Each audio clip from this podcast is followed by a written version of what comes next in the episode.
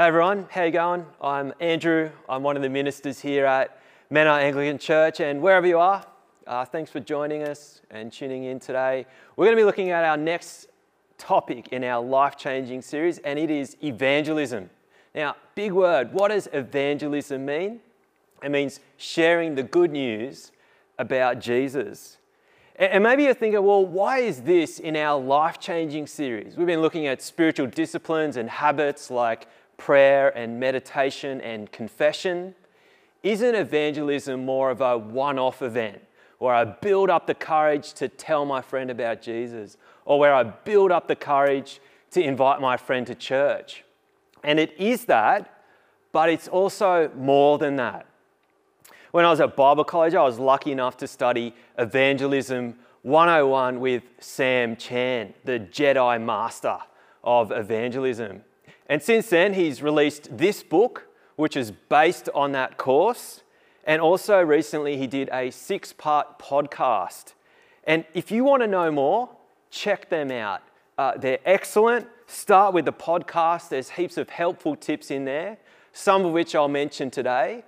But the overall message of the whole series is this evangelism is more than a one off event, it's a lifestyle. And Sam uses this illustration to explain. Every New Year's Eve, we all make the same resolutions. This year, I'm going to eat less, I'm going to exercise more. And so we do for a couple of weeks, a couple of days. You know, we're getting up early, we're exercising, we're going to the gym, we start a diet, but it never lasts. Why? Well, because all we've done is just try to shove a whole lot of extra stuff into an already busy and full lifestyle, and it's just not sustainable. Which is why a personal trainer would say if you want to get fit, then your lifestyle has to get fit. It's a lifestyle change. And it's the same with evangelism. It's more than a one off event where I ask myself, well, how can I tell someone about Jesus? It's a lifestyle change where I ask myself, how can I live an evangelistic lifestyle which will naturally create those opportunities to talk about Jesus? At the end of our Bible reading, which we just had, we see Jesus' own priority for evangelism. He says, like a doctor, Jesus came to heal the sick he came to save sinners.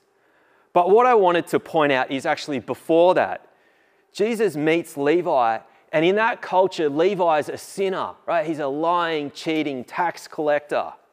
And yet Jesus came to save sinners. So Jesus goes to Levi. And we don't really know what goes on in that conversation, except that Levi walks away from it as a follower of Jesus. And then the next scene, it's a party at Levi's house right? All the boys from work are over. Uh, his tax collecting sinner mates, they're around. Possibly it's a Friday night standard thing. But what's different now is that Levi's met Jesus. And so now he brings Jesus along that his friends might meet Jesus too. And what we see here in Levi is just a great little example of a life changed by Jesus and now a lifestyle shifted towards evangelism that others, his friends and family, might meet Jesus too. And so that's where we're heading today. How can we start to live an evangelistic lifestyle? But why? Right? Why would we want to do that? Why does this matter? Well, I thought it might be helpful for me to share a little bit of why I will be forever thankful to the people who shared their life and their faith in Jesus with me. So, a bit about myself. I'm Andrew, I'm married to Tara, and yes, I like to surf, and generally, I'm pretty relaxed. In fact, apparently, I'm so relaxed that one time on holidays, Tara said to me, Andrew, you're just so relaxed. I can never tell if you actually ever really like something. So, yeah, apparently, I'm pretty relaxed, except when it comes to people. The most important thing to me has always been people friends, family, fitting in, being accepted and loved. Growing up, I played soccer, and one year I got the Players Player Award. And the Players Player Award, like, what is it really? Is it the yeah, well, at least you tried, champ award. Maybe. But I decided to take it as the we liked having you in the team award, which for me was actually heaps more important than being the best player in the team.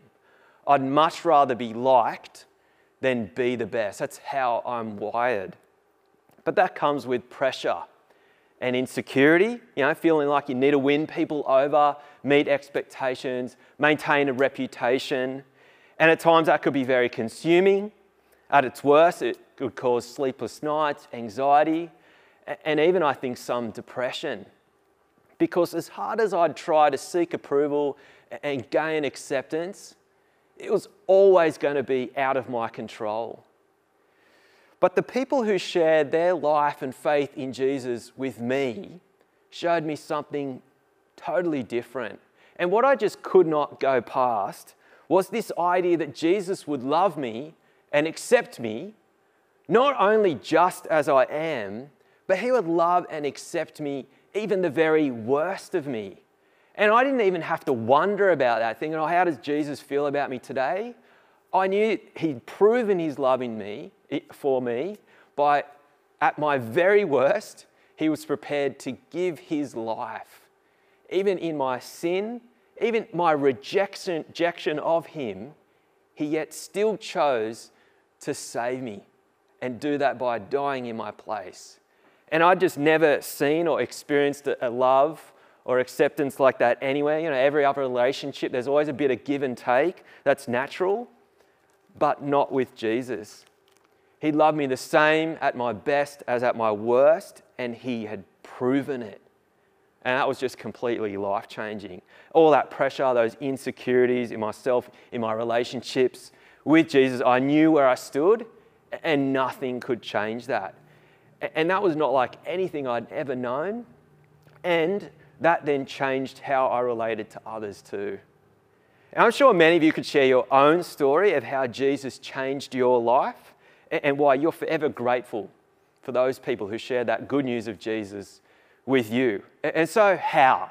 Right? We want our friends and family to, to know and receive and experience that good news for themselves, but how do we do it? Well, I wonder if you could relate to this. You know, you're at church, you hear the announcement hey, we're having this evangelistic event, bring a friend. And instantly you break out into a cold sweat thinking, how am I going to do this? Who am I going to invite? And at that point, some of us might be scratching our head going, well, I don't think I have anyone I could invite. Others might think, well, yeah, I have this mate from work. Maybe I could invite them.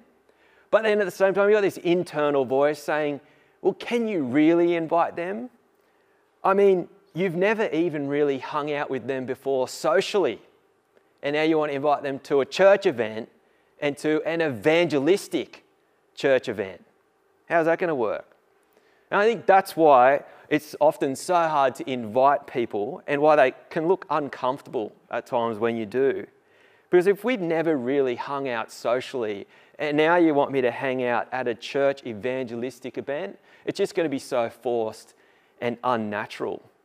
Which is why I'm hoping today to take some of the focus and the pressure off that big, brave, one off moment to help us break it down into some simple, doable, concrete steps towards living an evangelistic lifestyle.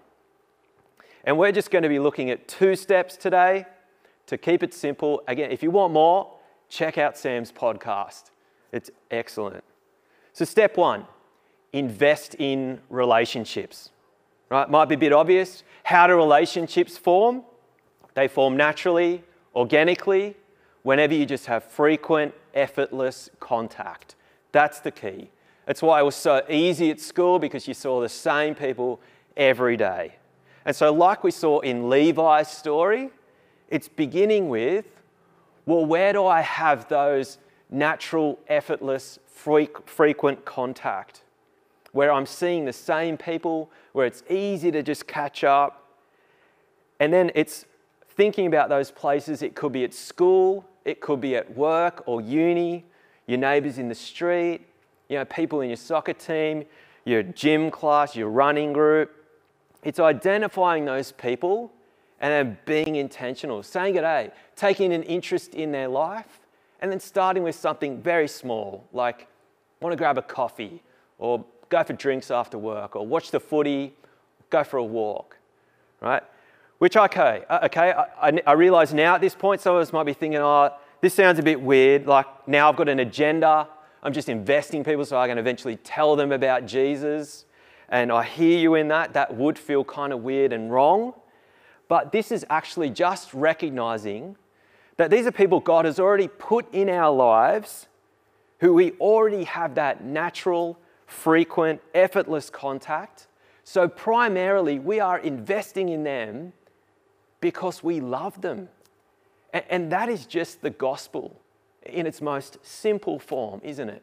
John 3:16 says, "For God so loved the world that he gave his one and only son, that whoever believes in him shall not perish but have eternal life."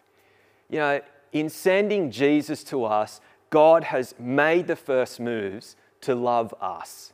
And so now we make those first moves to love others so they might receive God's love too. And right now, this is easier and in many ways more important than ever because so many of us long for community.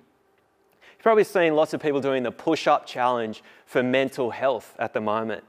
One of the biggest areas of concern for mental health is loneliness. Right? We live in such a Western individualized society more and more of us are lonely. 60 to 80, 60 to 80% of Aussies are saying that they feel isolated. They're saying that they have no friends, no go to people, no one to hang out with on a Friday night. And I'm sure coronavirus has only heightened all of that. And so I think we want to be people to say, hey, no, you do have someone to go to. I'm here. I, I want to be there for you. Last year, a couple of the boys in my soccer team were heading overseas, and so they had a farewell at Cronulla RSL.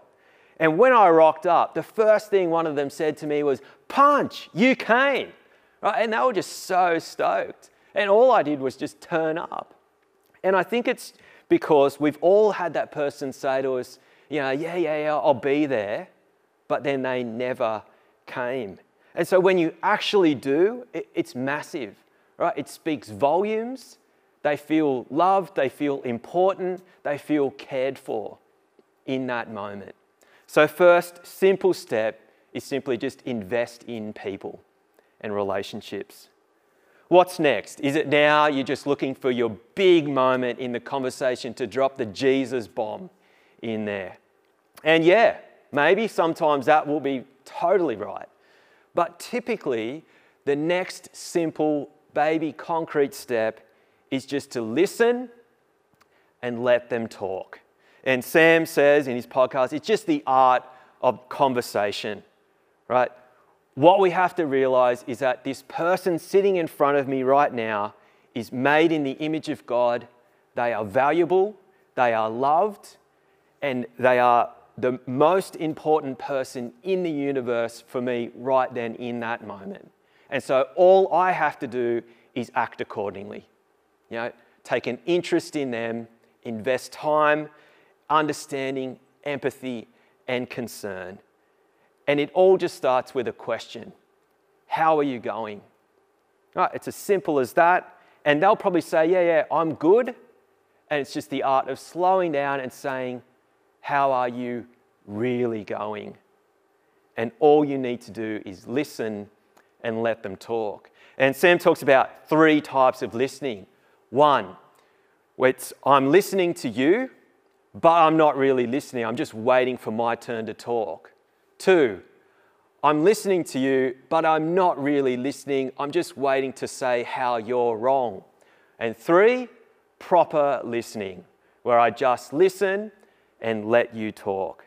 And let's be honest, we're probably mostly pretty good at the first two, listening but not really listening, which is why it's then so powerful when someone actually just listens. They don't interrupt you, they don't just wait to jump in and share their story, but they actually just listen and let you talk.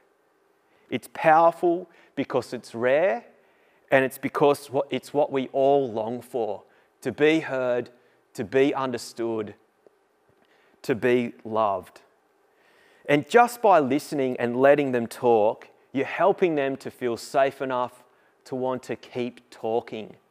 And it gives them the permission to move the conversation from that safe, like surface level public space to a more private, personal space. And bit by bit, the, naturally and organically, the conversation will drift into things like how good, from how good's the weather and how about the footy and what are you doing this weekend to things like values and what's important to me and beliefs and faith. I remember meeting a friend of a friend and we chatted for a bit. Eventually, they said they've been thinking a lot about religion and faith. As I said, Oh, do you want to grab a coffee sometime and chat more? And I said, Yes. And so we did. And for almost an hour, I heard all about them. And right when I thought the conversation was ending, they said, Well, actually, I'm gay. What do you think God thinks of that? And I could have responded with some Bible verses, but I said, Oh, thanks for sharing. Can I ask, what do you think God thinks of that?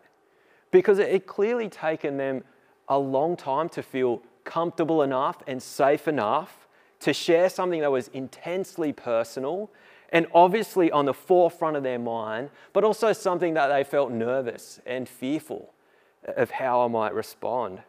And so I just asked questions and listened and let them talk for at least another hour.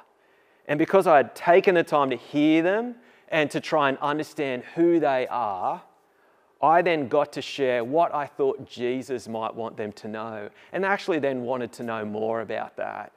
And I don't think that's because I said anything particularly profound, but just because I took the time to listen. You know, I think with so much going on in our world right now, people are kind of sick of the surface level conversation, talking about the weather, the footy, the weekend. Our lives have changed. The future's uncertain. We've got questions. We all want to know where's this heading? What's going on in our world? And many are thinking, well, is there a God? Could I trust Him? Could I put my hope in Him? And at the moment, all I think it could take is that simple art of slowing down to ask, well, how are you really? To then let the conversation drift into those deeper things of life and faith, where you might get the opportunity to share how Jesus has changed your life. Like I did a bit earlier in the talk, I think often that's where we lend the conversation towards to share what Jesus means to me. I hope this has been helpful. Uh, a couple of steps towards living an evangelistic lifestyle. And the exciting thing about this is not only will it be life changing for us, but even better and so exciting, God willing, this could be life changing for others. Not just life changing, but eternal life changing. And what could be better than that? Nothing. That's so good, so exciting. Let me pray for us as we wrap up. Father, thank you so much for first loving us in sending your Son, Jesus Christ. We thank you for his life, the way that he lived, and the way that he lived uh, for people's salvation, putting aside himself to love others and ultimately do that by dying in our place for our sin. We, we want to thank you for this great news. We thank you that it's changes. We want to pray that we would be people who share that news with others, not only by our words, but by our actions, our lifestyle, and that that would lead to many conversations where people could come to meet Jesus too. In his name we pray. Amen.